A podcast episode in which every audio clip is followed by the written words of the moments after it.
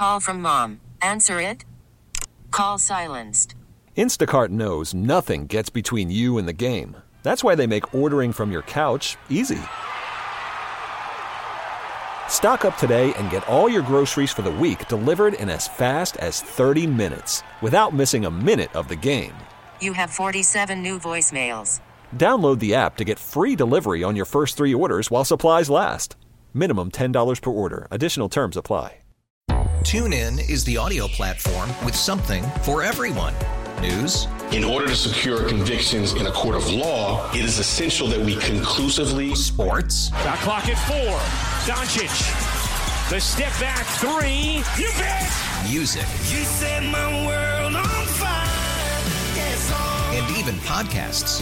Whatever you love, hear it right here on TuneIn. Go to tunein.com or download the TuneIn app to start listening. In 49 other states, football is just a game. But this is Wisconsin. The Green Bay Packers have won the Super Bowl. The Lombardi Trophy is coming home. Wisconsin fans demand the best. The best analysis, the best interviews, the best coverage, and no one delivers like the Bill Michaels Huddle.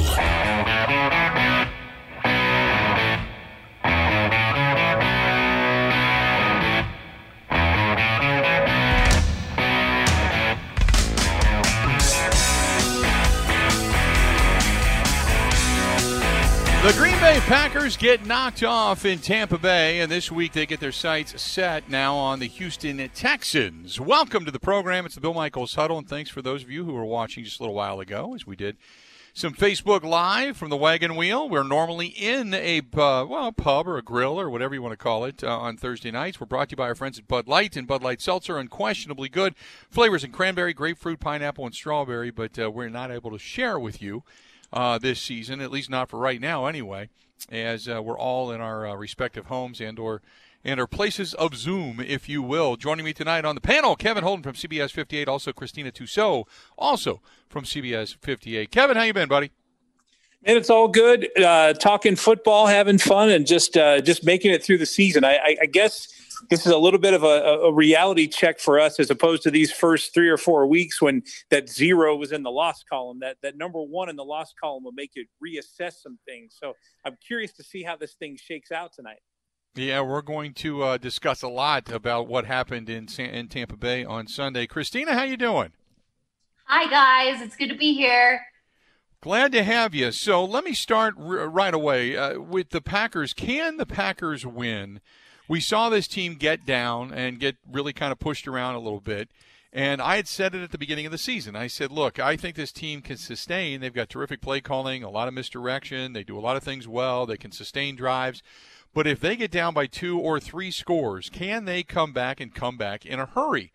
And uh, we saw that they really struggled against a solid defense, obviously being down by three scores in this contest. So, Christina, let me start with you. Can the Packers win when they absolutely need to come from behind by two or more scores?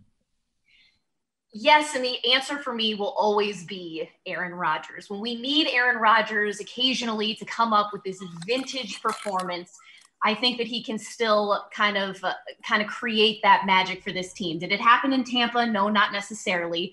Um, and I know that there's been a lot of questions this week about was this a fluke or is this the start of, of a trend for the Packers? And I tend to think that it was it was a little bit more of a fluke. Uh, the reoccurring message that seemed to be coming out of Packers camp for the last week was that their week of preparation leading up to the Bucks game was just piss poor.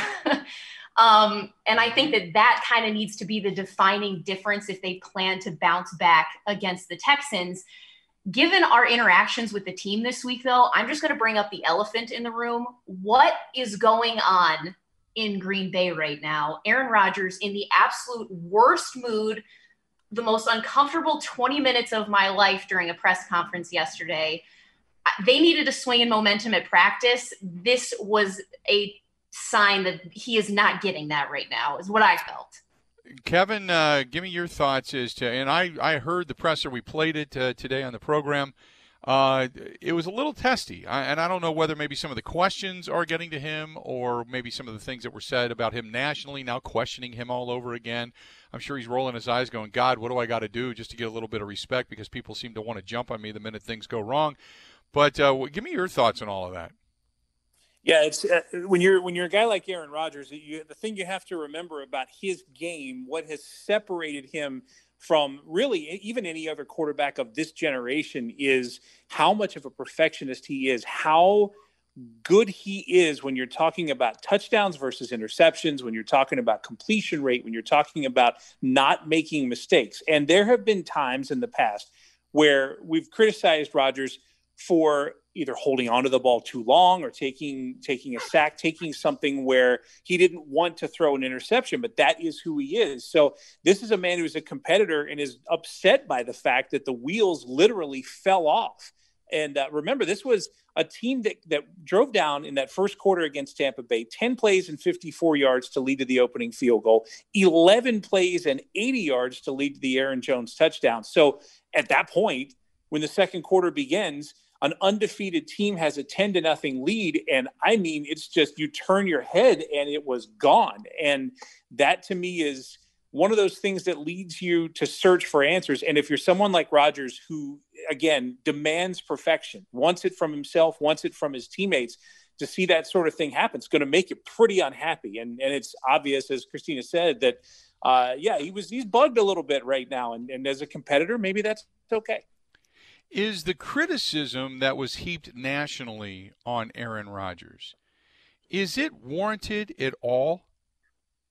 And Kevin, I'll go back wow, to you. That's, that's a that's a, an interesting question because we we keep waiting. I think it's funny that the, for the last how many ever years we keep waiting for this moment of uh, when when mortality will catch up to Rodgers, whether it's you know talking about number of uh, years in the league, age, any of this other stuff. You know what what has changed in in his in his game, and the truth is that uh, right now in 2020 with this team, the way it's assembled, the way they have this this run game, and you've got Aaron Jones and other options now.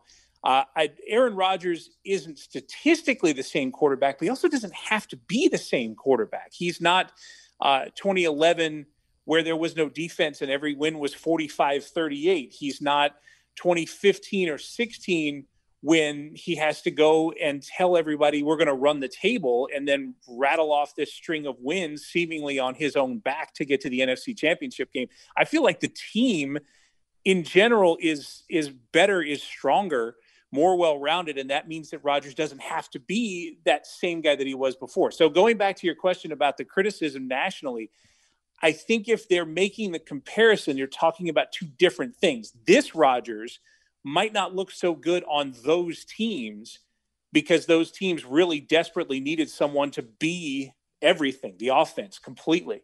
Uh, they don't have to do that anymore. So I, I'm not sure if you're using past seasons as comparison, I'm not sure it's 100% fair because it's a different type of Packers team. It's a team that when they give up 38 now, it's a huge, huge story, and that's uh, th- th- to me that would be the more fair criticism is uh, is where does that defense stand right now?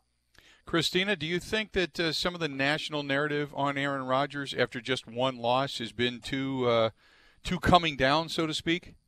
Oh, definitely. I, I don't think that one loss warrants this kind of response, especially for a guy that attracted so much attention because of two picks that he never typically would give up in a game.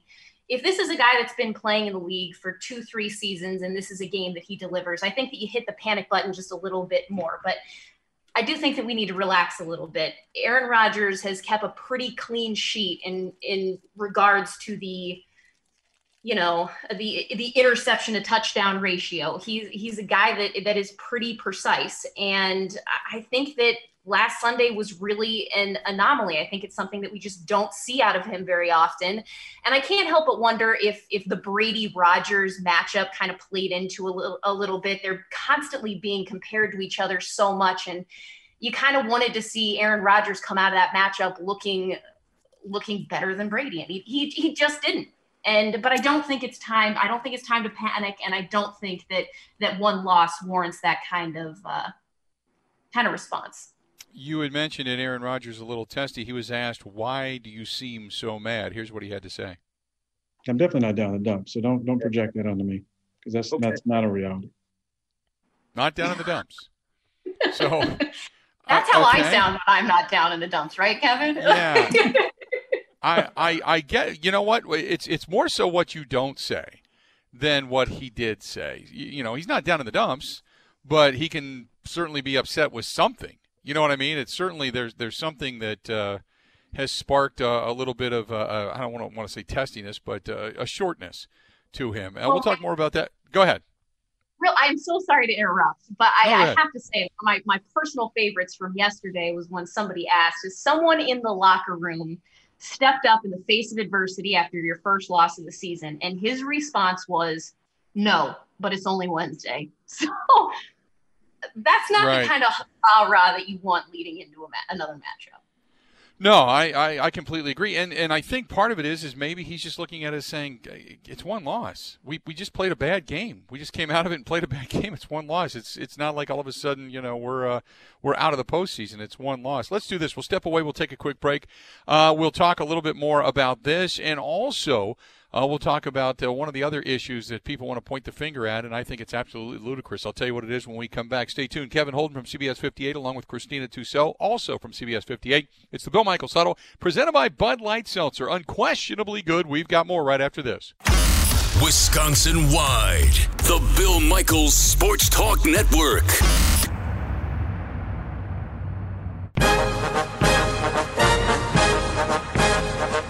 Anytime you get punched in the mouth like that and really beaten handily in all three phases, you've got to be critical of yourself and learn from your mistakes. And the big thing that we cannot allow this loss to lead into a bad performance versus a really talented Houston Texan team. So you just can't allow one loss to become two. Matt LaFleur talking about uh, the Bucks loss going into this week, heading into Houston. Uh, the good news is the Packers' first visit to Houston since the 42-24 win back in 2012. And while the Packers have only played at the uh, Texans twice, it has played in the state of Texas now six times since 2010, including the postseason, and won every game, defeating the Cowboys four times and the Pittsburgh Steelers in Dallas, don't forget, for the Super Bowl. And each of those six contests, including the Texans, the Packers have scored over 30, which they need now to put the offense back on track, so to speak 31, 42, 37, 34, 35, and 34. So hopefully that trend continues. Welcome back. It's the Bill Michaels Huddle, brought to you by our good friends over there at uh, Bud Light Seltzer, naturally carbonated, gluten free, and includes no artificial flavors. Go to budlight.com. Joining us, Kevin Holden from CBS 58, also Christina Tussaud from the same. And uh, I wanted to get back uh, to uh, a question that I had posed to me saying that uh, you know well it was a return of Davante Adams and forcing the football and that's what caused the turnovers. And uh, I think uh, the arguments of look they they, threw to Davante Adams 17 times in a win against the Vikings. He's ca- he caught 14 of them. Nobody complained about it. Then all of a sudden a couple of picks happen and uh, it's the worst thing in the world uh, and uh, Christina, I'll start with you. But the return of Davante Adams uh, is almost a ridiculous excuse for the loss when people want to point the finger by saying Davante uh, takes the focus away from everybody else. Would you agree? Uh, gosh, this is a tough one. Um, sure, I guess I would, but I also feel like sometimes the Packers are just a better team when Davante's not playing. I look at what happened last year, and you know they they won four games with with him on the sidelines. Um, you know they won the game where he where he went out. I think it was against against the Lions. Um, Was it Philadelphia or the Lions? maybe it was. I, I, this, it was. I'm talking about this Was it the Lions? I think it was the Lions. You're right. Yeah. Um, I, just don't. I don't put as much credence into Davante Adams as everybody else does. I get that he is a great receiver. I get that he is the Packers' top receiver. Um, he he has proven that. But I I just look at other people that step up on this on this team week in and week out, and there are different heroes as we go throughout the Packers season each and every game. We had Aaron Jones against the Vikings. We had Robert Tonyan against the Falcons. We had Allen Lazard against the Saints. I I'm sorry. I just I think the Packers can win with or without Davante Adams. Kevin, I've said they can win without him, but can they go deep into the postseason without him? They the one thing that we know they're going to have trouble doing without him is dealing with some of the more elite defenses in the game. I think that's and, and in the end of the day, I think if we come back in December and we start talking about this Tampa Bay matchup and we look back with with the, you know, 2 or 3 months of knowledge of the teams, I think we're going to look back and say, "You know what? Tampa Bay's a really good defense and then once they wrestled control of that game, they just maintained control of that game." The truth is, the team that's allowed the fewest number of yards per game in the NFL is Tampa Bay. The team mm-hmm. that's allowed the fewest number of rushing yards per game in the NFL is Tampa Bay. So I, I, the, it's it's tough for me to make that decision about Davante Adams based on a game against a team that I think we're eventually going to look at when this is over and say maybe that's one of the elite defenses in the NFL. Uh, I, I still think he's in terms of experience, in terms of what he can get you among the receivers on the roster, I do think he's important. But I think that you know, as Christina said, the thing that uh, that balances it out, Aaron Rodgers makes other players into superstars, and he's done that his whole career. So uh, you know, Davante is a very good player, but essential. I don't know. I think Rodgers will find a way to make his heroes on the field. So, Kevin, was the play calling then more the problem against the Bucks? And then, in addition to that, I can take it a step further in the fact that the plays seemingly at times got in late and they got out of the huddle late. So more so, as Aaron Rodgers and Matt LaFleur talked about going into the bye week when everything was in quote a good flow, they just couldn't find that flow when they came back, and that is ultimately what did them in. Yeah, and I, I think when when you're talking about play calling when you're talking about the flow of the game once that momentum turn had happened i think the the thing that you learned uh, that you didn't know at this point is is that old adage about everybody's got a plan until you get punched in the mouth. And that is that's what happened to them for literally i think the first time uh, in the 2020 season. They they got they, they landed you know the opponent landed a punch to the mouth and it's you know there's a little bit of a jarring aspect to that. It doesn't just change uh, you know your your game calling or your game situational stuff because you're behind instead of ahead it also changes the rhythm it changes the confidence it changes the momentum. And that's a first. Uh, it's you know something that the, the packers hadn't really dealt with. The vikings did put together a, a little bit of a stretch in that first week but to me that that's where the difference was. Yeah i think you could say okay the play calling and the flow of it was a little different not because there were you know major changes or because something you know because lafleur suddenly lost intelligence or Rodgers lost ability. It was because they got hit and uh, that there was a little bit of a jarring aspect to it. I think it took them the rest of that game to recover from those it was two interceptions in a three pass stretch and that that's they never recovered from it the uh, play calling we can discuss, but uh, Christina, do you think that uh, they had talked about Tyler Ervin not being there, and then obviously not using as much motion? I still go back to coming in and out of the huddle was probably one of their biggest nemesis because you only have four or five seconds when you get to the line of scrimmage. You don't have a lot of time for motion and hard counts and such. But when you talk about the play calling, not being able to use Tyler Ervin, not having Allen Lazard there. Some of the guys you've kind of figured into this offense that help you create a lot of that play action and misdirection, are they really hindered by missing those guys? And does that affect the play calling from Matt LaFleur the way he indicated? I don't feel like I put a, a, a lot into Ervin missing this game. I, I, I and I kind of want to go back to what Kevin said all about the flow of this game because that's just the sentiment that was echoed not only from Rodgers but LaFleur. We were hearing from them post game in, in Tampa is that the tempo was just off in this one. You know, they didn't get to utilize the hard count. And Rodgers said that as practice was off all week, they were just slow getting in and out of the huddle. He even mentioned that in the first quarter, when they're up 10 to nothing, he still feels like they're playing at a deficit. They just never really felt ahead, even when they were ahead.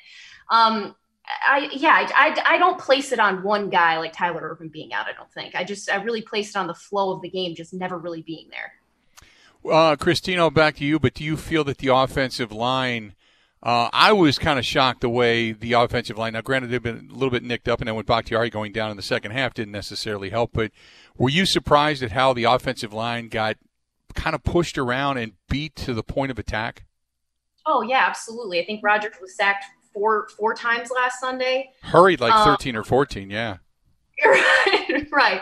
It, I mean, it just looked messy. And he said, you know, protecting the quarterback is a group effort, but that line just looks different when Bakhtiari is not in it. Um, I know he didn't practice yesterday. He didn't practice again today. That's going to be a huge, huge concern. Obviously, going up against Houston, who's got J.J. Watt parked there, just salivating over a guy like Aaron Rodgers. Kevin, do you think the offensive line uh, woefully underperformed in that contest? Yeah, that's that. That I'd, I'd say is one one that you could uh, you could say for sure, and it's uh, it's one of those things where, as a group, you, you're going to be able to put these performances, the 16 games, on a timeline and say, okay, here were your best ones and here were your worst ones. And uh, I, I, I, think you can safely say that uh, you're talking about one of the worst ones. Now, they, what they would hope is that that's the worst one, that that you don't have to worry about uh, you know having that sort of issue going forward. One of the things that's going to help them in in the weeks to come is they're playing a couple. The Packers are playing a couple shell shock teams coming up. The Texans have one win, and uh, they have uh, defensively they have really struggled. So that's going to help a little bit. And we know what's happening in Minnesota, and that's the next opponent back at Lambeau Field on November first. So.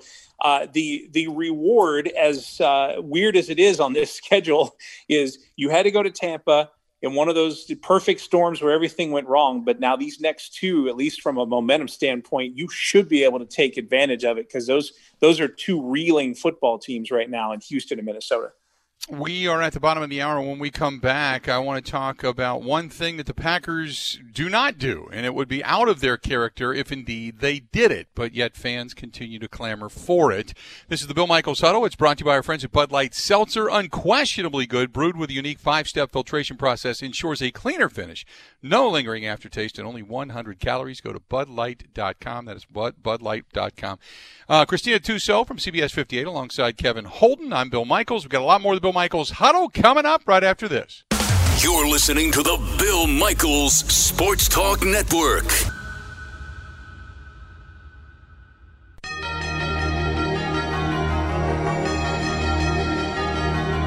You know, we, we can't ride this roller coaster of feeling ourselves and reading all the clippings, you know, if it's going great, and then, you know, down in the dumps and not reading anything and feeling sorry for ourselves when we get beat like that. You know, you have to you have to get off the surfboard and get off that wave because this is a, a long season and, and, you just you have to find a process of preparation that works for you and move forward. But you know, with all due respect, I'm just not going to go down that hypothetical route because that's not the way I believe.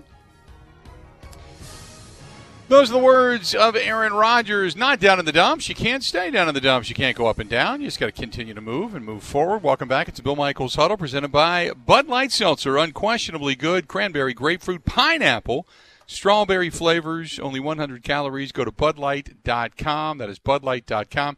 Joining me tonight, Kevin Holden, CBS 58. Christina Tussaud, also CBS 58.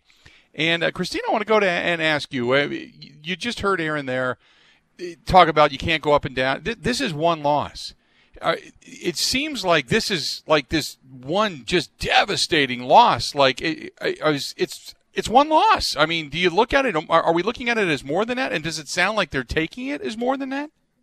I should I should hope not. I think it's just the the momentum that the Packers had built up through the first four games was so exciting to watch and you just loved Aaron Rodgers being at the forefront of that. It was just this high scoring, high octane offense. As I talked earlier in the show, there was a different hero every week, whether it was Tonyan, Al Lazard, Aaron Jones. It was just, it was momentum and it was wonderful to watch. And um, I, I just think with a with a slip up like that, it's it's a little bit of a gut punch but no you don't stay down in the dumps you know you're you're not the washington redskins you're not the philadelphia eagles you're still playing for something this season. Um, you know y- you you've got a winning record right now and i think you just move on Kevin, why do you think there's a sense that maybe this loss means something more? I mean, is it just because this is a an NFC team? It was a team led by Brady. Maybe you're going to face him again. It's got uh, maybe you know a, a, very similar feeling to what we witnessed last year against San Francisco. I mean, why does this just? I mean, to me, it's a loss, but it seems like everybody's taking this thing so incredibly hard. Yeah, you hit it on the head, which is in the Matt LaFleur era, in the two seasons now, one full and one partial season of the Matt LaFleur era, there have not been a lot of losses. But the losses that have happened, a fair number of them have been rough ones. And and they did experience that last year, as you mentioned, where they went to San Francisco, and what I think everybody thought could be a litmus test for the playoffs, and and it, it didn't go well. That was a 37-8 loss, and at that moment, it was already kind of being set. It's like, oh man, these two teams could meet again, and is there going to be an answer this time? Well, they did meet again. It was for the NFC Championship, and there wasn't an answer. It was a 37 to 20 game that time, but it was it was still just a, a first half beatdown. And I I wonder if you're talking about any sort of mental residual that comes from that. Maybe that's the case. Maybe maybe there's a, a thought that Tampa Bay could be a little bit like last year's San Francisco, a team that hey they could end up meeting again in the playoffs, and if it happens, what'll they have for them the next time? And and with a defense uh, like Tampa showed in this game, uh, even though you're talking about October to to January, the difference in the matchups being three months. Uh, it could be tough again for them. So yeah, it may be a case of deja vu, maybe a case of of 2020's Tampa Bay is 2019's 49ers. Uh, Christina, are they that evenly matched, the Packers and the Tampa Bay Buccaneers? Or if they play, say, 10 times, the Packers win seven of them because they figured it out because they had an unquestionably bad game? Or do you feel that if they f- face this team down the stretch uh, or in the postseason, that, yeah, this is, this is just uh, wash, rinse, repeat when it comes to the way they performed against San Francisco last year? Well, has me thinking because we talk about the first loss of the season. Why does this hurt so bad? I don't. These are not evenly matched teams. That Tampa Bay defense scares the hell out of me. like let's let's be real. Right. Uh, and this was against what was supposed to be one of the best, if not the best, offense in, in the National Football League. This was a true test for Tampa Bay too, and the Packers failed you know? So maybe that is why we take this loss so hard as we look at who the packers have have gone toe to toe with so far this season. The vikings and the falcons just a cellar dweller party there. And then the saints eh the lions eh. You know this was the first time that they really had a chance to prove themselves against what could be the elite in the league and and they fell short. So i kind of contradicted myself going up against that that previous answer but maybe you know that is maybe why packers fans are really feeling this one Kevin, do you think that you know you look at this and then the Buccaneers were coming off of a loss to the Bears, and they didn't perform well. And, and, see, I thought just the opposite. This game gave me trepidation because the Packers' momentum was stopped. They were into a rhythm, and not to mention, you take the Buccaneers, you take Tom Brady coming out of an embarrassment in which he didn't know how. I don't care what they say. He didn't know how many downs there were in Chicago. They lose that ball game. They looked ugly doing it. They got beat by by Nick Foles and company. I I felt that Tampa Bay had a much more uh, surly edge coming out to play this contest. And, and I, I think, uh, you know, the next time the Packers prepare for them, I think it's a different outcome, but I, I, I could be wrong on this. Give me your thoughts. Yeah, they, they basically passed that baton, didn't they? They had mm-hmm. a Sunday that they didn't like. They got upset about it. They had a you know a Sunday that led to a little national embarrassment with the Brady thing with the Downs, and I'm with you. There, you can cover that over all you want. I think we know what happened there, and they they were upset. They were surly. They took it out on the Packers. Now the Packers are upset and surly, and I think they're about to take it out on the Houston Texans. And uh, and that's just a, a, matter of circumstance, a matter of where Tampa Bay fell on the Packers' schedule, who it was after, what happened right before they played them. Uh, that can sometimes have an effect. So.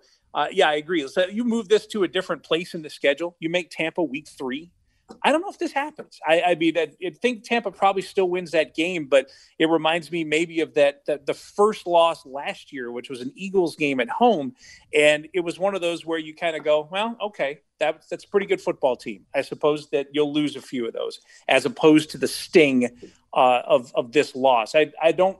I still think out of ten matchups, it might be five five or even six four in favor of Tampa, but I don't know if any of them would be as bad as this one was Sunday.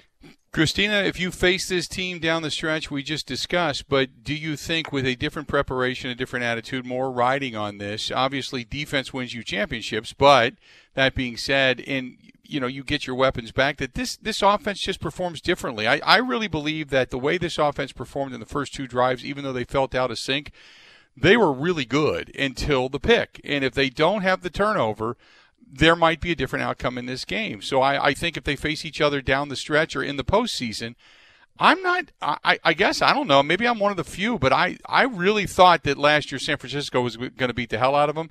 I don't think Tampa Bay would beat the hell out of them. I mean, I don't think they beat the brakes off them like they did on Sunday. I think that, like you said, the Packers are going to have a little bit more spunk if they face this rematch, you know, down down the line. But I also felt not not to pivot, but I, I also think that you know you, you point a finger at defense a little bit in this too in the sense that they just kind of felt flat. This defense is always talking about being sticky on the back end, and they have they're just not that this season. Um, so I think that that's like an, another huge area the Packers need to look at if they go into a rematch like this. I don't I don't peg all the problems on on offense. Let's put it that way. Yeah, I, I don't either. Now, is there help on the way in any way, shape, or form? Something the Packers don't normally do. And Kevin, I'll start with you. With all the talk of Antonio Brown possibly going to Seattle, Dez Bryant being signed to the practice squad down in, in Baltimore, Baltimore also trying to bolster that defense even more so. You know, you're talking about teams that are near the tops or in the top of their division, and they're trying to get better. The Green Bay Packers pick up a linebacker who's been, you know, kind of surfing around, I guess might be the best way to put it. I don't want to knock his talent or ability, but do you think the Packers are – kind of doing a disservice by not pushing those chips in whatever they seem to think, whether it's the last two, three, five years of Aaron Rodgers, by not pushing them to the middle of the table? I think you're starting to get to that point now. I, I think we've we've been having this discussion for for a few years about Rodgers in the prime of his career and, and what he's able to do and at what point do you begin to leverage a little bit and start to try to push to now. Uh, it was it was something that Ted Thompson never did and eventually drew criticism for. Uh, I I think this is the start of a pretty good time to do that. I think it's a good time to go and get some pieces uh, if you can. I mean, in the NFL, it's a little bit different. I mean, you you are you know a victim of what the circumstance is in that exact moment. Like Antonio Brown is available to you in this exact moment for a reason. And so if you get Antonio Brown, you may be getting a lot of other stuff with him. You're not just getting the player. The Packers have shown that they don't really want to take on the excess baggage when it comes to uh, to, to guys like that. But I do think this is the time, and I think receiver is the first place where you look. The the Packers uh, taking criticism for for how the way this receiver corps looks right now. They did make an effort. I mean, Devin Funchess was supposed to be on this right. roster. COVID changed that. That's that's significant. So they might have to go find another Devin Funchess if there is one. I think it's a good time to do it. Christina, do you think that if say they can't get themselves a wide receiver, I think have things changed in your eyes? I mean, going into the draft, we all said, look, they need a linebacker they need a wide receiver. They picked up Funchess, they picked up Kirksey, but we're still sitting here talking about the exact same things to the eyeball test that we said going into the NFL draft. I mean, not much has changed. Yes, Funchess opted out, and Kirksey, we knew what he is, and he does get nicked up. Is this team still sitting there with two glaring weaknesses that you got to say you got to fill, right? Oh, absolutely. And I would like to give Brian Gutekunst the benefit of the doubt and, and say that he is going to be a little bit more active during this window than, say, Ted was. Um, but there's a lot of interesting options out there that can help out. I mean, the Packers' run defense has left a lot to be desired under two seasons of Matt LaFleur. Um, I think they're allowing just almost five yards a carry. Uh, a guy like Shelby Harris could be a huge, huge help on something like that. Another interesting guy that, that I was thinking about today, and particularly because Matt LaFleur was asked about him yesterday, was Will Fuller. And we're going to get a chance to really, you know, see what he can do, obviously, this week against the Packers. But this is a wide receiver that could kind of be up for that three job, especially given the fact that Allen Lazard isn't in the rotation right now. Uh, he's a he's a guy that can take some big downfield downfield passes, possibly beat out MVS for a job, and and he's worked with Matt LaFleur previously at Notre Dame. I mean, those are two very particular, precise names that I'm giving you. I, I understand, but I, I do think that Brian Gutekunst is going to make some moves here. Oh, well, Kevin, there was a little bit of a rumbling that came out today that possibly, and I think it was in the Athletic, that Julio Jones would make sense to move. Not only in the fact that he wants to win, but the fact that uh, you know, obviously with his contract, and they are looking at a new head coach, a new system again. What are they going to do with Matt Ryan down the road? You know, all that kind of stuff. Would you think about considering moving Julio Jones? If they would, if you're the Packers, are you in on that at whatever cost? Oh man, I, that's another one of those names where where it really hurts you to think about Julio Jones in terms of past Julio Jones, the Julio Jones that has done so much damage uh, against the Packers when they've faced each other. That NFC Championship game is is one, obviously, that's there. He's still going to be a beneficial receiver, but those numbers don't don't play quite the same year to year. And you're also talking about a guy who's now 31 years old. Uh, I still, if the price is a decent price, I still think you might need to make that make that effort, make that happen because someone with experience as an elite wide receiver is a rare thing. And he may not necessarily be an elite receiver right now, but he's good enough for long enough that he'll help your team and he'll help the other receivers on your team. So, uh, I mean, I just worry that price is a little steep. I worry that they want 2017 Julio Jones price for a 2020 Julio Jones. But if that's not the case, I'm all in. Would you go after Odell Beckham Jr., Christina? Oh, no, but can I say something about Julio Jones? Yeah, go ahead. so during my days in Georgia, I remember Kyle Shanahan saying at the time, who was of course offensive coordinator at the Falcons, that Julio Jones could catch a, a snowflake in a in a wind tunnel. And I still think that there is definitely some value there. As Kevin said, it, it it's going to come with a significantly different price tag on it. Um, but I, I, definitely still think that there's value in Jones. And we look at what happened with Jordy Nelson when he lost a step and he became a huge threat for the Packers in the red zone. It's not to say that you can't repurpose repurpose a player like like Julio. So I would love it if the Packers took a look at him. Let's do this. We'll step away. We'll come back. We'll take a quick break after that, and then we're going to take more uh, a look at the trade deadline. Also, a game has been moved, and we'll have to talk about whether or not the NFL can sustain, and that's an interesting topic within itself. Stay tuned. Got a lot more of the Bill Michaels Huddle. Kevin Holden, Christina Tussaud from CBS 58 alongside. We are presented by Bud Light Seltzer. Unquestionably good, only 100 calories. Go to budlight.com. More of the Bill Michaels Huddle next. Border to Border, the Bill Michaels Sports Talk Network.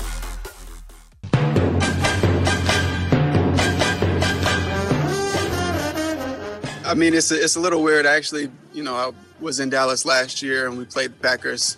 It was a very weird feeling after being in Green Bay for eight years, you know, giving everything to that, that organization to play them. It was a little, it was weird being on the other sidelines, but you know, uh, it's it's a new year, a different situation, and really we're just looking to go one and zero oh this week.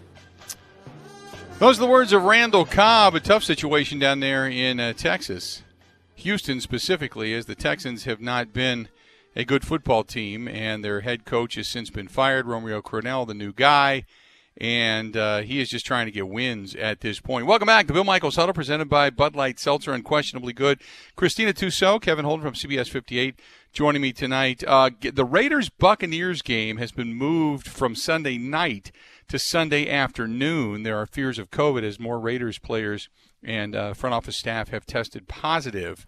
Uh, let me ask you this, uh, and Christina, I'll start with you. Have you been impressed with?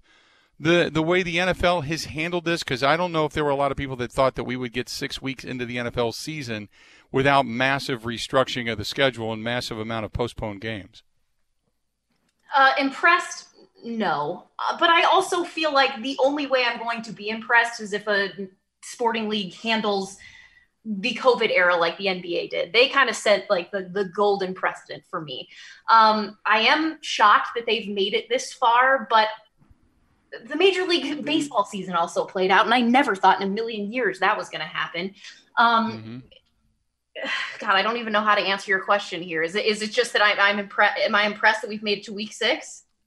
Well, I, I, do you think the season's going to go off without a hitch, or do you think that there is going to be? Do you think? Put it this way: Do you think the Super Bowl ends up the first uh, Sunday in February, or does it end up getting pushed back? In your opinion? I do. And I just think that that's because the dollar signs that are behind it all. I mean, we all know that this league makes two thirds of its revenue off of TV rights. And I think that that will be the driving factor to get us to the Super Bowl. Kevin? Yeah, that's that's that's your answer right there. I mean, it's it's driven by the dollar, and it's it's interesting to see. I think every season, every major sports season has had two parts to it. Uh, baseball was a perfect example baseball got underway. I don't know if everybody involved took it quite so seriously, and you had major outbreaks in the first few weeks on a couple of different teams, and everybody said, Wow, if we don't take care of this now, we're not going to have a season. and everybody buckled down, and now you have a you had a Major League Baseball season that made it all the way uh, to the end. So I I think the NFL we're going to look back at it in a sort of a similar way. You have uh, early on you had a bunch of rearranging of schedules, and now you've got uh, television network driven decisions on game times that are happening because of COVID. But if this is the toughest thing that happens from here, I think the NFL is going to be all right. If they if the, all they have to do is do some game time swaps, I don't mind it. I think if that's if that's the price to pay, and I think it may be, I think they've got it that much under control. I think it'll be all right. Christina, do you think we see a Super Bowl with uh, more than 10,000, 15,000 fans, or do you think that it's going to be a very weird, surreal scene uh, come Sunday, February, whatever the first Sunday in February is, down in Tampa Bay? I think the NFL will let fans in. Just seeing what Major League Baseball has done with fans in the last couple of weeks, I think the NFL will end up kind of following suit. I mean, I think it's going to take a sizable, sizable outbreak within the National Football League for something to really throw a wrench in their plans. But yes, as far as fans go, I, I think there will be fans in the stands come Super Bowl. Kevin? Yep, it's. Uh, I think you'll see something. I think the NFL, you know, Christina said it. Like the NFL wants it. It's it's a, a centerpiece of of America. I think that question might be posed better to like what the caseloads look like and deaths and that sort of thing. And I don't feel real optimistic about that by February, but I think they're going to find a way to go. If they can go 15, 20,000, maybe 30, I think they'll do it if there's any way possible. I hope we're all there convening and enjoying. And uh, it's going to be, by the way, on CBS. Correct me if I'm wrong. Yes. Okay, I, I, I, threw that out there. It was like a softball. I was waiting for you to hit it the hell oh, out gosh, of the park. Are we oh, by the way, plug here, Kevin. oh, by the way, we're we're going to have a flyover, and we're not going to have Joe Buck or Troy Aikman calling it. That's for damn sure. You know, th- there you go. That was your that was by your the way, softball. CBS 58, you're home for the Super Bowl. There you go. There you go. one hour down, one hour yet to go. Stay tuned. A whole lot more. The Bill Michaels Tunnel presented by Bud Light Seltzer coming up right after this.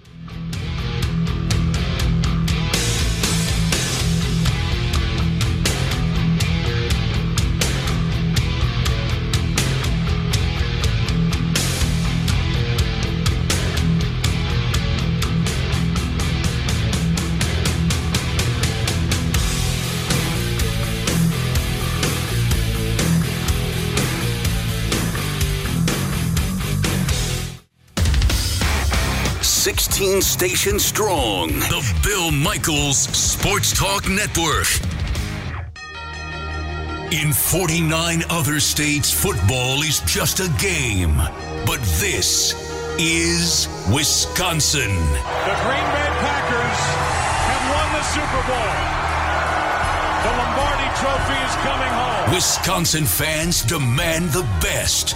The best analysis, the best interviews, the best coverage, and no one delivers like the Bill Michaels Huddle.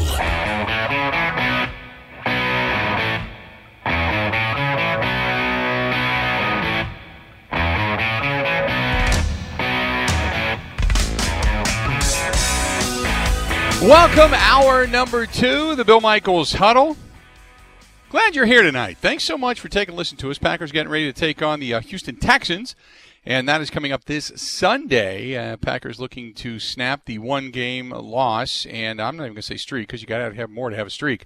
But uh, just to come out of this uh, a little bit better, Kevin Holden from CBS 58, also Christina Tussaud, the same, joining me tonight on the uh, on the panel. We're presented by Bud Light Seltzer, unquestionably good. Uh, I'll start with you, Christina. If they win this game, now they're expected to win, but if they win this game by say 20, are we going to look at this and go, well, the Texans are just a bad team? Or are we talking about the Packers beating a team that they're supposed to beat by a large margin? No, I think you put some value. I think any any week that you can pull off a win in the National Football League counts. I sound like Matt LaFleur. That's exactly what he would say during first conference. Mm-hmm. Um, but I, I do believe that. And I also believe too that – well, the Texans have had a rough go this season. They've got great players. I mean, I would never sleep on a quarterback like Deshaun Watson in the arsenal that he has. I think that if you can pull off a win defensively, that's a win for the Packers. Kevin? I think uh, it's it's a tough situation for, for Green Bay because you, you hit it right on the head. If they win by 20, the world looks at it as Houston is a, a bad football team if, uh, for heaven's sake, if they lose, we're going to have everything upside down uh, to start November. But if they, even if it's like a four or five point win, I think we're going to be talking about the, the narrative or the things that will be talked about will be uh, falling short of expectations and how you know whatever good player bailed them out. I don't know if that all that is necessarily fair. I'm not saying that they deserve any of that, but I, I think that's how this this could be because uh, the Packers are, are favored in this game on the road. It's not a they're not a huge favorite. It's not like a ten point favorite or anything, but. Uh, it, coming off of that Tampa Bay game, it's it's easier to look at this in a more skeptical light. It's it's probably not the way it should be, but it's the way it is. So the Packers looking to get after Deshaun Watson in this upcoming game. They the, the, Texans, don't get me wrong, have a pretty good pass rush with J.J. Watt and company, but the, the Packers really need to kind of show something when it comes to getting after uh, the quarterback. Matt LaFleur earlier today was asked about why the pass rush is not right now up to their standards. This is what he had to say. We just got to keep working. We got to keep working to get better. Um, you know, certainly uh, it hasn't been as to the level that we want, and we definitely need, know we need to get more rush um, on on opposing quarterbacks just to make their life uncomfortable. I think it's tough on quarterbacks when you're able to hit home, whether it's with four or a, a pressure. So it's something that we've been working hard on, and and hopefully that'll show, you know, in this next game. Kevin, do you think that the? I mean, he talks about the pass rush, and it just it it's a lot of we hope to get it done, whether we rush for three or four, whether we blitz. I mean, you know, the bottom line is the pass rush has not been that good. What do you see as part of the problem?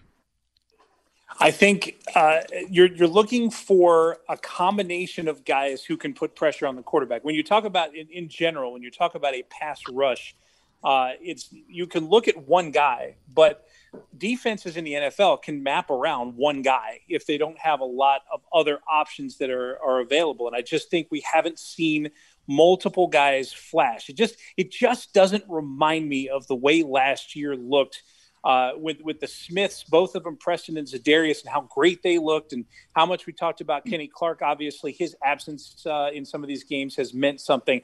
I do think this is the kind of game where you can get healthy on that front because against Deshaun Watson in five games this year, there are, and I'm trying to do math in my head here, 15 sacks in five games.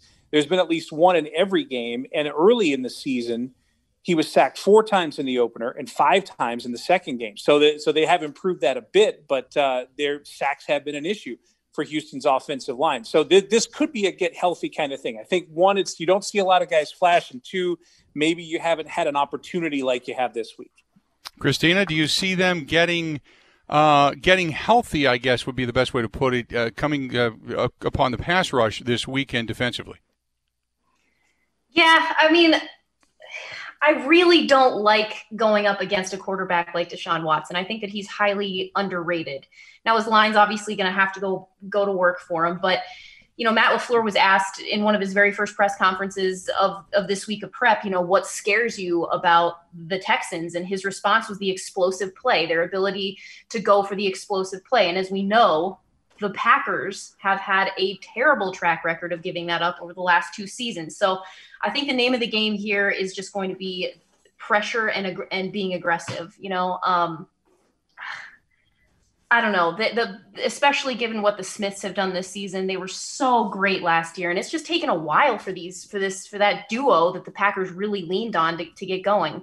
Um, I mean, I don't know that Preston Smith has registered a sack all season, has he? Uh, half sack. That's what he's yeah. got to his name.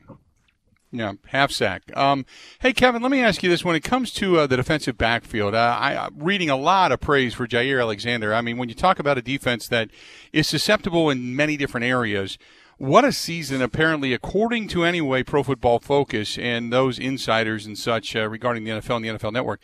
That guy's really, really blossomed, hasn't he? And yeah, and here's here is the thing because if you're a Packers fan, you lived uh, a recurring nightmare for uh, man, five years, six years, something like that. You had an offense that could set records and a defense that could also set records, but for the wrong reason. And and it happened year after year. I mean, the Packers made an NFC championship game with a secondary that was almost off the street. I mean, it was crazy. And and this is uh, reassuring. I, I don't know. Maybe I'm too much of a purist to think that things have to be a certain way. But I feel like if you're a team that's going to compete for a championship, one of the things you have to do is you've got to be good in that secondary. The way this league is with the, all the, the great quarterbacks and great passing games in the league, you've got to be able to fight back at that that portion of the game. And you see a Jaire Alexander and you see other guys too, Adrian Amos and these guys that have helped these younger players develop and move along. And it's nice to have a little swagger back there. And Jaire is that guy. I mean, Tussaud can tell you, and you and Bill, you know as well that uh, Jaire's not afraid to tell you he's great. And I love that as long as he shows it, and he has so far. Christina, I really like the way he's been playing the aggressiveness, but more so what he has not done, and that's give up consistent big plays. It seems like from some of the mistakes he had last year, he has learned. Do you see his game even better this season? Oh, absolutely. Um, I mean, we saw it from week one and what he did against the Minnesota Vikings with the sack on Kirk Cousins, and I think it was his first career um, interception. I just think that he has come leaps and bounds in his third year. Unfortunately, he can't do it alone. Uh, I do think that that Amos has lost a step. I, I Josh Jackson showed a little bit of, pre- of, promise last week, but he needs help, and then Kevin King's avail- availability is just awful. But Jaire is is a stud in my mind. I mean, he's probably one of my favorite Packers of of this of this year's team, and I loved listening to him this week because he's so smart and he listens. He takes it in. Um, he said this afternoon that the theme of this week has been accounting for two plays the original play and the one that Deshaun Watson will create for himself. So he knows exactly what the task is at hand every single week. And then the, the last thing that I love about him is he wants the responsibility of covering that that that opposing team's top receiver. And he wants to do it alone. Um, and that is it's it's that kind of cockiness, that kind of swagger that you want to see in in a guy in your secondary uh, to have that that sticky backfield. Let's do this. We'll take a quick break. We'll come back. A lot more to get to, including at the bottom of the hour, we'll start making our picks for around the rest of the NFL. Christina Tussaud, Kevin Holden, CBS 58. I'm Bill Michaels. It's the Bill Michaels Huddle presented by Bud Light Seltzer. Unquestionably good. Cranberry, grapefruit, pineapple, strawberry flavors. You can go to budlight.com to see all that they have to offer. Stay tuned. More of the Bill Michaels Huddle next. Everywhere in Wisconsin. The Bill Michaels Sports Talk Network.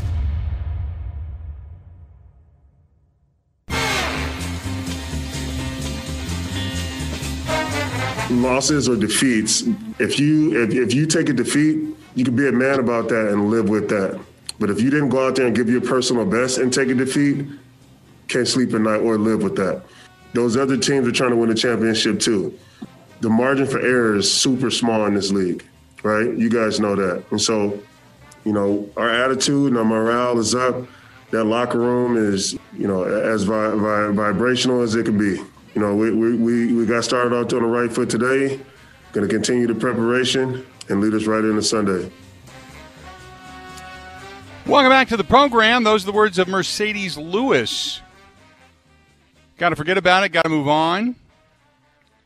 And uh, I like what he had to say. I mean, it's it's rings very true. I mean, you know, you stack success each day. You hear it. It's very cliche, but it's uh, it's the truth, for lack of a better term. Welcome back. It's the Bill Michaels Huddle presented by uh, our friends at Bud Light Seltzer. Bud Light Seltzer, naturally carbonated, gluten free, and includes no artificial flavors. Go to budlight.com. That is budlight.com. Christina Tussaud and Kevin Holden, both from CBS 58 in Milwaukee. And uh, it seems like, and I'll, I'll, go back to the question we talked about a little bit a little while ago, guys, is that uh, that this is just one of those games for whatever reason. Maybe it's just because they were rolling along so incredibly well, and then the wheels just seemingly fell off it seems like there's I go back to again it's just a loss. You get this ship right and you start to look down the road you know if you knock off Houston Minnesota is kind of flailing right now your next big game really is on the road against San Francisco but I looked at the schedule and I picked them to be still 13 and 3 so Christina if they still end up at 13 and 3 that's a hell of a season most likely they're not losing within the division again and that being said, they may still end up being the the, the home field buy advantage when it comes to the NFC, right? Is Christina there? Do we lose her? Kevin, how about you? Well, uh, I'll say this much: it's it's interesting how you can get lulled into this kind of thing, and we are really, really fortunate. Uh, in the last in the Aaron Rodgers era, most of it, almost every year of it. In that, if they went 13 and three and they didn't lose again in the division, I don't think anybody would be really shocked, and I don't think anybody would be like completely, you know, screaming, jumping up and down either, like the, the uh, over excitement. In other words, you almost can sleepwalk to 13 and 3 and that would be back-to-back years of 13 and 3 that would be something that 90% of the NFL would absolutely love to do.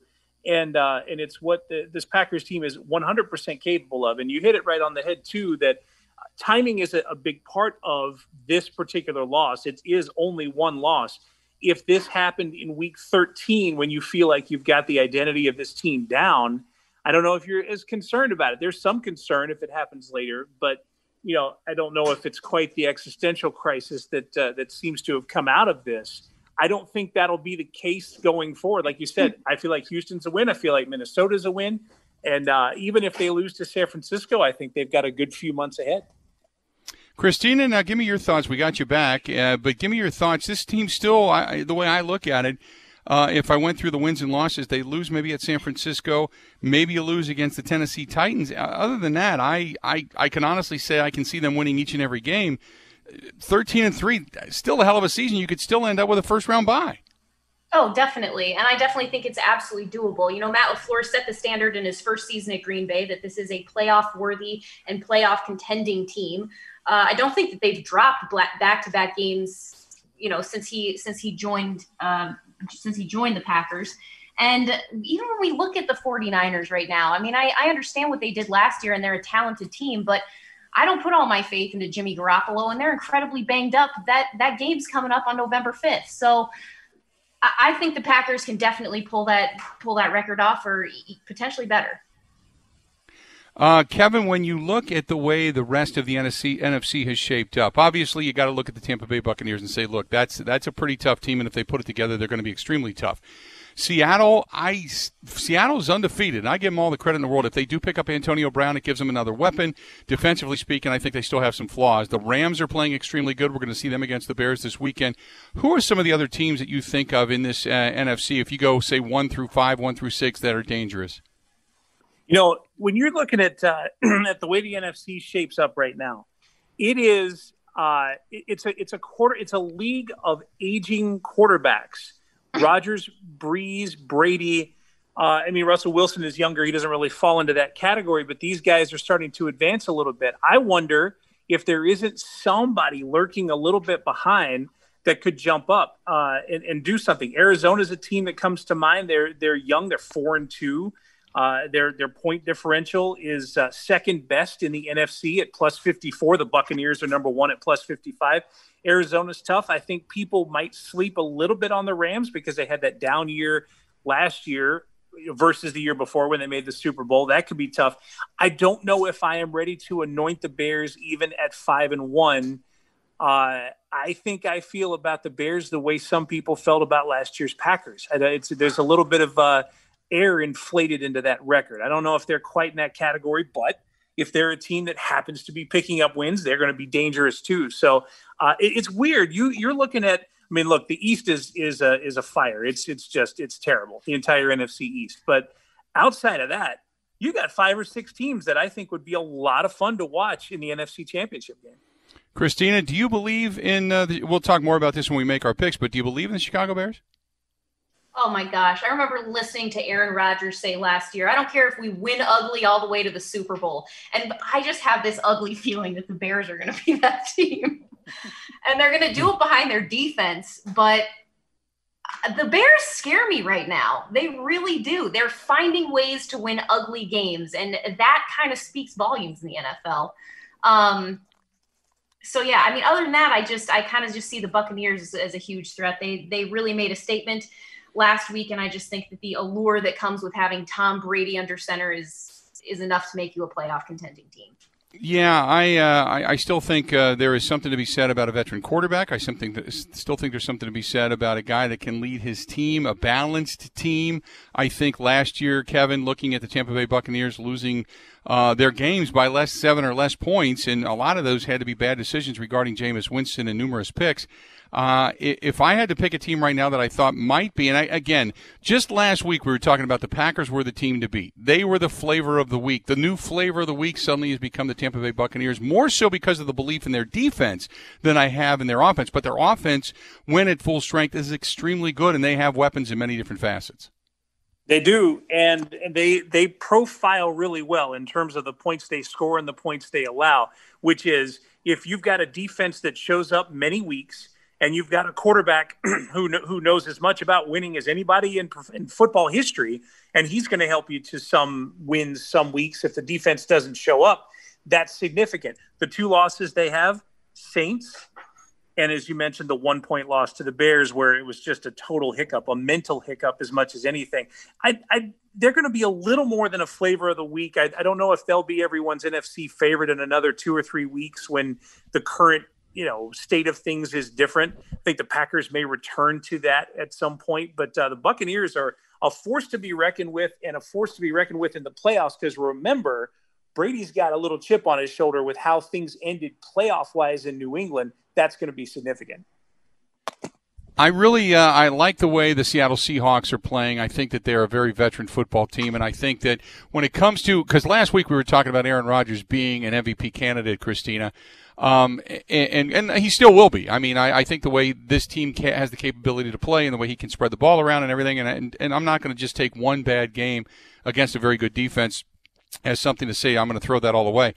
But the guy that doesn't get a lot of respect when it comes to the MVP voting is Russell Wilson. And Russell Wilson, what he's doing out in Seattle this year has been nothing short of phenomenal. I, I think between Russell Wilson, the fact that Pete Carroll's been there, done that, and they can figure out just enough – defensively. I still think if I had to pick my top two or three teams, I think it's Tampa Bay, I think it's Seattle, I think it's the Packers, and it may not even necessarily be in that order. Would you look at it the, that same way?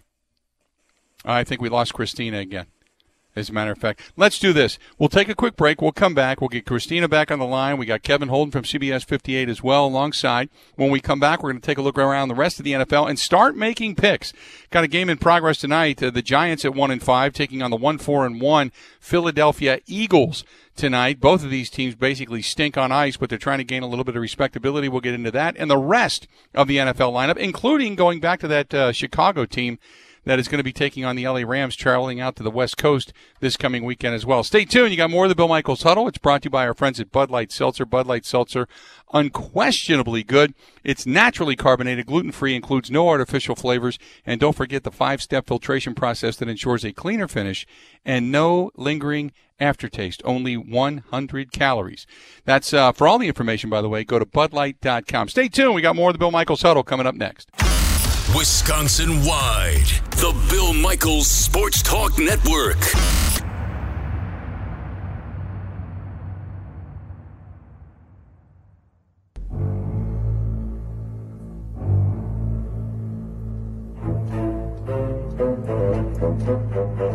Well, I mean, the, the, attention to details there. I'm not. I'm not uh, so sure that it's been. You know, anything's been extremely off. Um, off of last week. I don't, I don't, I never saw anything that looked glaring to me that you know we weren't prepared or we weren't practicing the right way with the mistakes. People knew what they were, uh, you know, what the mistakes were, um, repeated some plays and, and, and got them right. So I think everybody's mind is right at this point. Those are the words of Davante Adams talking about getting better. And I don't, you know, Davante Adams is good. I, I, I think there's a lot of pressure put on Davante Adams to be better. Um, I just think that you know the more the guys around him are better, it's going to make everybody better, not just Davante Adams. And might be a little bit of a, a different narrative there uh, after the game this weekend as maybe things get put back on the track. Welcome back to the program. It's Bill Michaels Huddle. It's presented by Bud Light Seltzer, and again, uh, it's brewed with a five step five step filtration process, cleaner finish, no lingering aftertaste, only 100 calories, different flavors, and uh, also it's go to BudLight.com. That is Light com. Time now to run around the rest of the NFL and start to make our picks. Uh, we'll start out. Christina, I think, is back. Christina Tussaud. Tonight, you've got the Eagles hosting the Giants. Both of these teams one win on the season, and uh, the Eagles jump out to an early lead. But Christina, I'll talk to you. Oh, the dumpster fire that is the East. Um, all right, Carson Wentz, nine picks in six games, I think, and I think the Eagles will be playing without Ertz and Miles Sanders.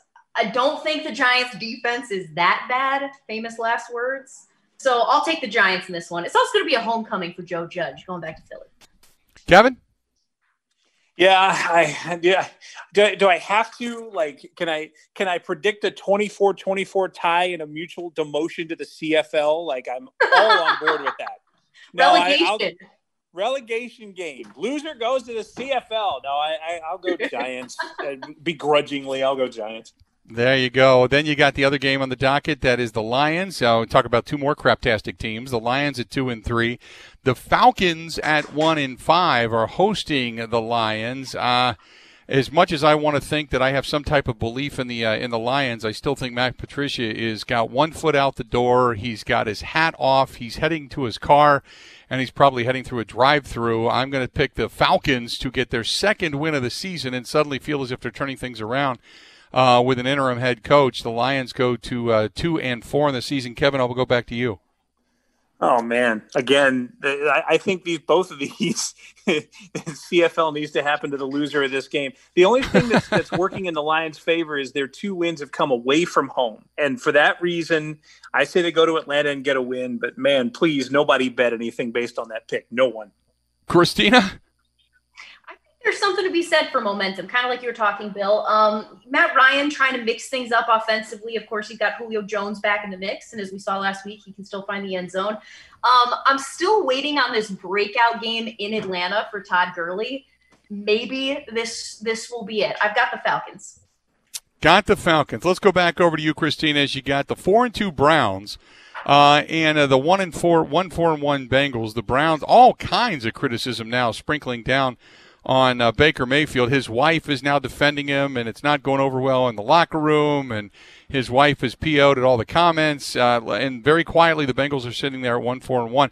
I don't think the Bengals are worth a lick, uh, but I do like Joe Burrow. But I think Zac Taylor is way in over his head and they're probably going to hang on to him for at least another year or two, just because they don't want to pay him to go away. But uh, one four and one Cincinnati. I'm going to pick Cincinnati in the Battle of Ohio, which I know is a dumb thing to do, but I just got a gut feeling. Christina.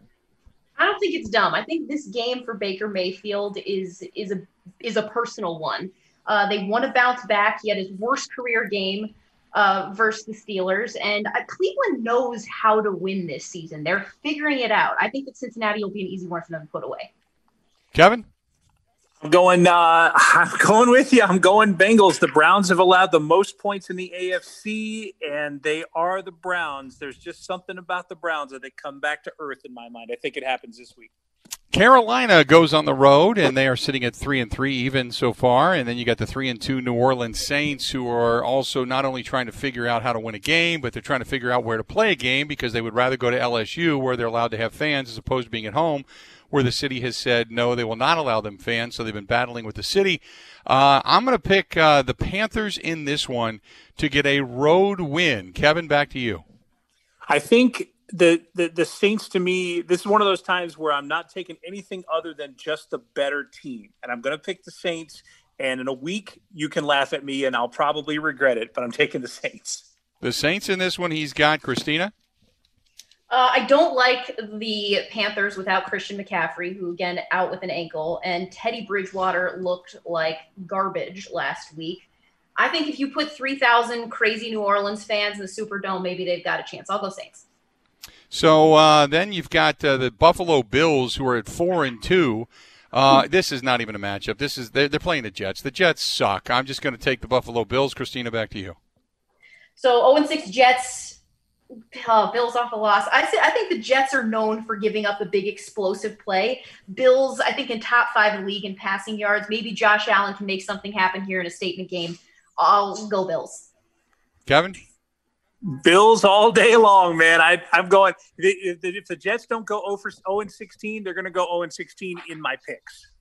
This is the game that I wish uh, I wish the Packers played later in the day, and this game was either earlier or later, vice versa. But uh, the Steelers undefeated at five and zero, oh, taking on the Titans undefeated at five and zero, oh. and I am salivating at watching this game. I'm not going to be able to, but I'm going to DVR this thing and watch it later on, and, and just to, just to watch it, uh, for lack of a better term. I'm taking the Titans in this one. As much as I feel that the Steelers are probably the most balanced team in the National Football League. I'm taking the Titans at home in that run game up against those linebackers and those outside backers, including T.J. Watt of the Pittsburgh Steelers. Kevin. It is uh, the the game for all this terrible football we've been talking about. Now you have this game that will make me sit down and watch it. And you're right. I wish it was in a different time slot. I'm going Steelers here, but I both of these teams have been super impressive. Five game win streaks each. You could see it either way. I'll go Pittsburgh. Uh, then you've got to the oh Christina. I'm sorry, Christina. Go ahead and make your pick here. I think I just wasn't that impressed of with what the Titans did last week against the Texans. They virtually got themselves into a shootout with Houston. Uh, I thought that should have been an easier team for them to put away. Steelers, I think, allowing like the second fewest rushing yards behind Tampa this year. If they can bottle up a guy like Derrick Henry, I'll go Steelers. We're going to go ahead and take a quick break coming up here in a minute. I want to get one more game in, and that's the uh, the the Cowboys. The Cowboys are just now you got fingers being pointed about Mike McCarthy. We haven't even talked about this, and we could probably pause a minute to do so. But they're taking on a one in five Washington football team. And in the meantime, the Cowboys they, they turn the ball over. They're they're horrific right now when it comes to their turnover ratio. I think they're minus twelve, and they they uh, Andy Dalton threw again just errant passes that went to nobody or went to the other team.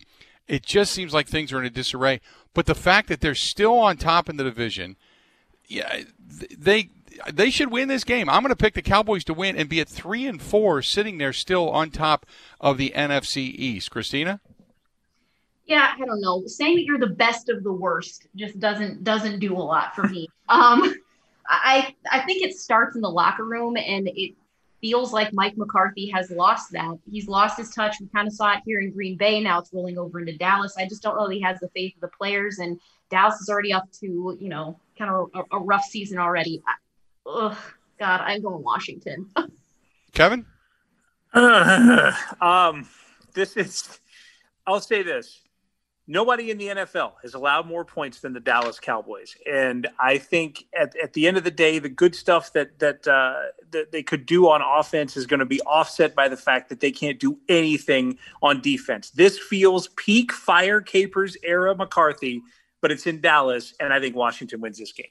See, I, I let me let me pause a minute. Does this is this some kind of justification for the for for everything that we heard leak out about Mike McCarthy? Is this, you know, and, and, again, it could have been exaggerated. It could, but we're seeing the same thing start to happen down there. And maybe it's not much so much about Mike McCarthy, but more so about Mike Nolan, his buddy, who uh, many seem to feel is in over his head when it comes to calling the, the, the defense and setting it up.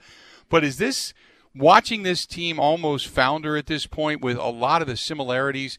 and problem wise that they had here in Green Bay going on down there, even with the loss of Dak Prescott. Does this vindicate the Green Bay Packers for letting Mike go, Kevin? I think uh, I, I, think you can easily make the case that the the underbelly, the, the downside of the McCarthy era here, which was not just defensive problems, but also the bickering. Remember the offseason pieces and and this person pointing a finger at this person. The fact that that's happening after six games is a little bit of indication. I am not saying that McCarthy is not a highly successful NFL coach because he is and he has been, but the problems that he ran into in Green Bay are happening in Dallas right now, and they're, they're not happening with the benefit of having won a Super Bowl in Dallas. So uh, it's, I think if you're if you're a Green Bay fan, you re- you remember this, you recognize how this looks. Some players, uh, Christina, have said that, you know, hey, the players, somebody in that locker room needs to take responsibility because McCarthy's not fumbling the ball. McCarthy's not missing, missing tackles. He's not dropping passes. He's not falling down. He's not throwing errant passes. That that is not on him. So do you say that because he didn't have an offseason, didn't have OTAs, couldn't stand in front of the team, couldn't sit there and talk to him, explain his philosophies, get to know these guys, do you give Mike McCarthy a pass, or do you feel that this season will do too much damage? Therefore, he's pretty much, uh, uh, I don't want to say a, a, lame duck, but he's kind of a guy on a sinking, sinking ship coming into next season. Yeah, if if this hadn't happened in Green Bay before, I would give him a pass. But seeing as how this seems to be kind of a, a sounding like a broken record at this point, I, I think you know all fingers kind of kind of point towards Mac at this point. I also kind of feel though that we're in a new wave in the NFL. This is about the McVays. This is about the Shanahans and the LaFleurs. And McCarthy feels like an old school coach. I just don't know if it fits anymore. Uh, let's do this. We'll take a quick break. We'll come back. We'll look at the rest of the NFL lineup, including the Green Bay Packers going down to Houston, taking on the Texans. We'll make our picks regarding that game as well. Stay tuned. This is the Bill Michaels Huddle, presented by Bud Light Seltzer. Unquestionably good. We'll be back right after this. You're listening to the Bill Michaels Sports Talk Network.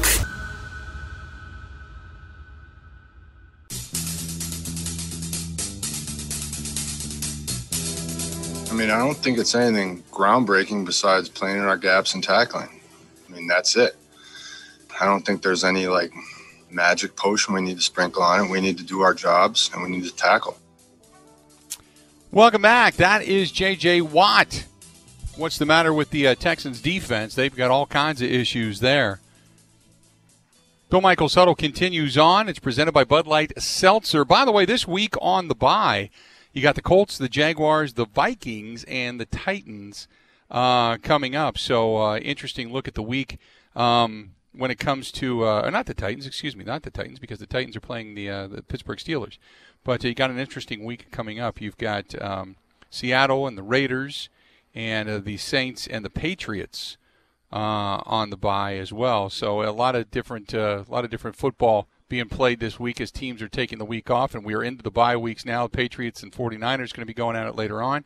Um, this is all wrong. I don't know what I'm looking at here. Somebody printed this out, and it's not correct. Because you got the Titans playing this week. The Vikings are not playing this week. I know that. I think they added the Titans in by mistake because uh, the Vikings, the Jaguars, are not playing this week, and then uh, and then the Colts are not playing this week. So okay, yeah, they added the Titans in by mistake. So okay, get rid of that. There you go. I just wanted because it sounded funny to me, and I knew the Titans were playing. Uh, that being said, I had to go through that mentally uh, out loud. It's kind of like doing math on the air. You don't ever do it. Uh, from CBS 58, Kevin Holden, and also Christina Tussaud here as well. And uh, yeah, I had to go through this. I was sitting here looking at the uh, the footballdiehards.com website, and they said the ones that are on the bye this week, and they added the Titans in, and that is incorrect. Uh, let's get back to it, by the way, because uh, we are talking about the games coming up this weekend and finishing off our picks in the next five minutes. Got the Buccaneers at four and two, taking on the Raiders at three and two, and uh, I I don't know why. I like the Raiders in this game, even though the Buccaneers played extremely well. Maybe it's a letdown game, maybe it's a trap game, but I'm liking the Raiders in this in this one. Christina, who you got? Uh, I just think it's all about momentum for the Bucks. We saw what they what they can do against one of the top offenses in the league. The Raiders are not a top offense, and I go Bucks. Kevin? Uh, I almost slipped into Mike McCarthy for a second. Uh, Raiders, uh, uncommon opponent. Uh, sorry, that's it. Yeah, I'm going Buccaneers here. Uh, so we continue on and we look at the Kansas City Chiefs that uh, in a divisional game sitting at five and one on the season. Uh, meanwhile, the Denver Broncos just struggling just to get through. I mean, for as as much as uh, John Elway did for that franchise, bringing in Peyton Manning and turning it around and being able to get themselves a Super Bowl. It, is, it, it has been uphill sledding ever since. I take the Chiefs on the road. Kevin, back to you. Chiefs, Chiefs, Chiefs. This is going to be a two touchdown win at least. Christina? You know when you want to like punt on the rest of your season so that you can get a good draft pick? I just want the Broncos to punt on their season to get Elway out of the front office and Vic Fangio. wow. I take the Chiefs. She's got the Chiefs in this one There's as well. Then we there you go. Then you go to the Jacksonville Jaguars sitting at one and five. The Chargers sitting at one and four. Uh, and both teams have shown signs that they can play with anybody. They just can't beat anybody. Uh, the Chargers uh, being at home, it's difficult to go from East Coast to West Coast. Therefore, I'm going to take the Chargers just strictly on the travel time based upon that. And uh, Kevin, I'll go back over to you. Yeah, I think I think you hit it right. The Packers struggled. You remember when they went out there out out west, and the Jaguars are not nearly as good of a team, just in general, not as good of a franchise, not as good a logo, not as good at anything. That's it's going to be the Chargers in this one. Christina.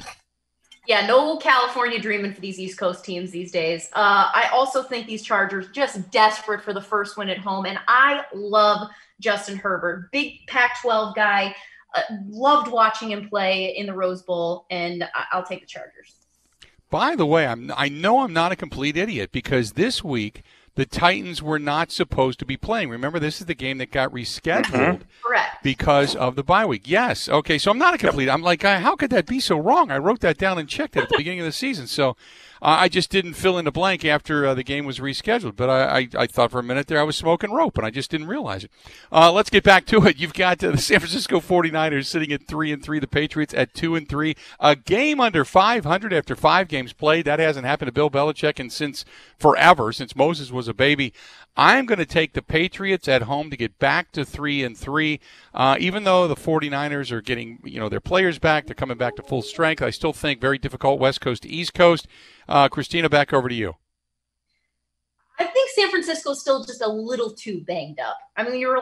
I, like Jerick McKinnon a lot. I covered him in college at Georgia Southern, but he's not the guy to get this job done. I think this is going to fall back on who's got the better quarterback, maybe the more mobile quarterback. I take the Patriots with Cam Newton. Kevin?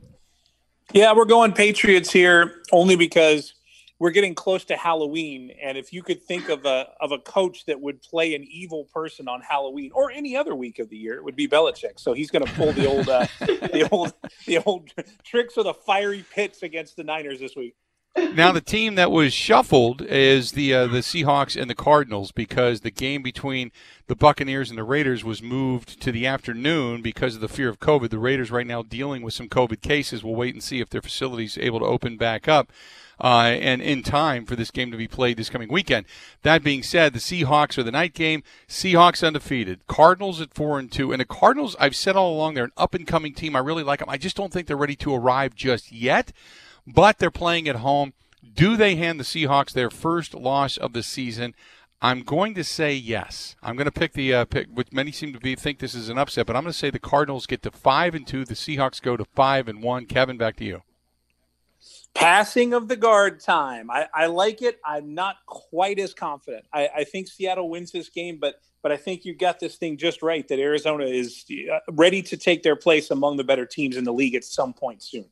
Christina this is hard because I love Russell Wilson, but I think that containing Kyler Murray is going to be a little bit of a problem for Seattle. I don't have the faith in their defense. I'm going to go with the Cardinals. See, that's just it. I think that Kyler Murray can do so much, and he will against uh, this Seahawks team, and the Seahawks just don't have enough defense to keep up. There, while meanwhile, I think the Cardinals do have enough defense. This is the reason I'm making the pick the way I am. Then you've got the Monday night contest, another game I'm salivating for. The Chicago Bears leaving the friendly confines of the Midwest, heading out to the West Coast to take on the Rams, who are at four and two. I think the Rams are an ascending team, uh, wanting to retake their place uh, atop the NFC from just a couple of years ago. Uh, the Bears, I think think are going to look inept. I, even though that defense is very, very good, I just don't think they're ready. I think the Bears take the loss, the Rams get the win. And Christina, back to you. I just think the Bears, I said it before, w- making a signature out of winning ugly this season. That's what they do. They get the job done behind their defense. We saw them absolutely harass Teddy Bridgewater last Sunday. All go Bears. Kevin? No, I, I, I like the idea of the Rams have scored more points than the Bears. They've allowed fewer points than the Bears. I think uh, I think this thing finally flips back around for a Bears team that's uh, picked up a couple of lucky W's so far. And then the Packers looking to get back on track. Uh, they take on the one and five Texans uh, down there, and we're going to be all covering this game, talking about this game. Uh, I got the Packers. I'm not going to say it's a runaway, but I think the Packers. I'm going to say if I had to pick a score, 35-17 in this contest. Uh, Kevin. Yeah, I think uh, this is one of those when, when Aaron Rodgers is angry on Wednesday, look out on Sunday. 34 10. Christina? Yeah, I don't think the Packers want to play into the critics' lap on uh, on this one, given given the drama that came with their first loss of the season. So I'm going to take the Packers. I also just don't think that the Texans' defense can stand up to an Aaron Rodgers offense. I think they're giving up something like 400 something yards a game. So I'll I'll go Packers all day on this. There you go. An angry, an angry Rodgers on Wednesday. Lookout suns. That's like a, a, red sky and morning sailors take warning type of thing that Kevin shoots off at us. Gang, it's great, been great. Thanks so much for joining me. Okay. Thank you, Bill. Appreciate it. There you go. Kevin Holden, Christina Tussaud, both from CBS 58. I'm Bill Michaels. Great to have you back aboard again this evening, and thanks for taking a listen to us. And for all of you listening on the radio.com app, we were presented by Bud Light Seltzer. Unquestionably good. Time for us to go. Have a go. one.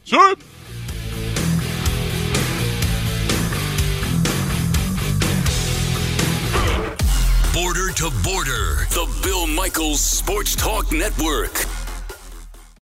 TuneIn is the audio platform with something for everyone. News In order to secure convictions in a court of law, it is essential that we conclusively. Sports. Got clock at four. Doncic. The step back three. You bet. Music. You set my world on fire. Yes. And even podcasts. Whatever you love, hear it right here on TuneIn. Go to tunein.com or download the TuneIn app to start listening. It's better over here. After investing billions to light up our network, T Mobile is America's largest 5G network. Plus, right now, you can switch, keep your phone, and we'll pay it off up to $800. See how you can save on every plan versus Verizon and AT&T at tmobile.com slash across America. Up to four lines via virtual prepaid card. Allow 15 days. Qualifying unlocked device credit service ported 90 plus days with device and eligible carrier and timely redemption required. Card has no cash access and expires in six months.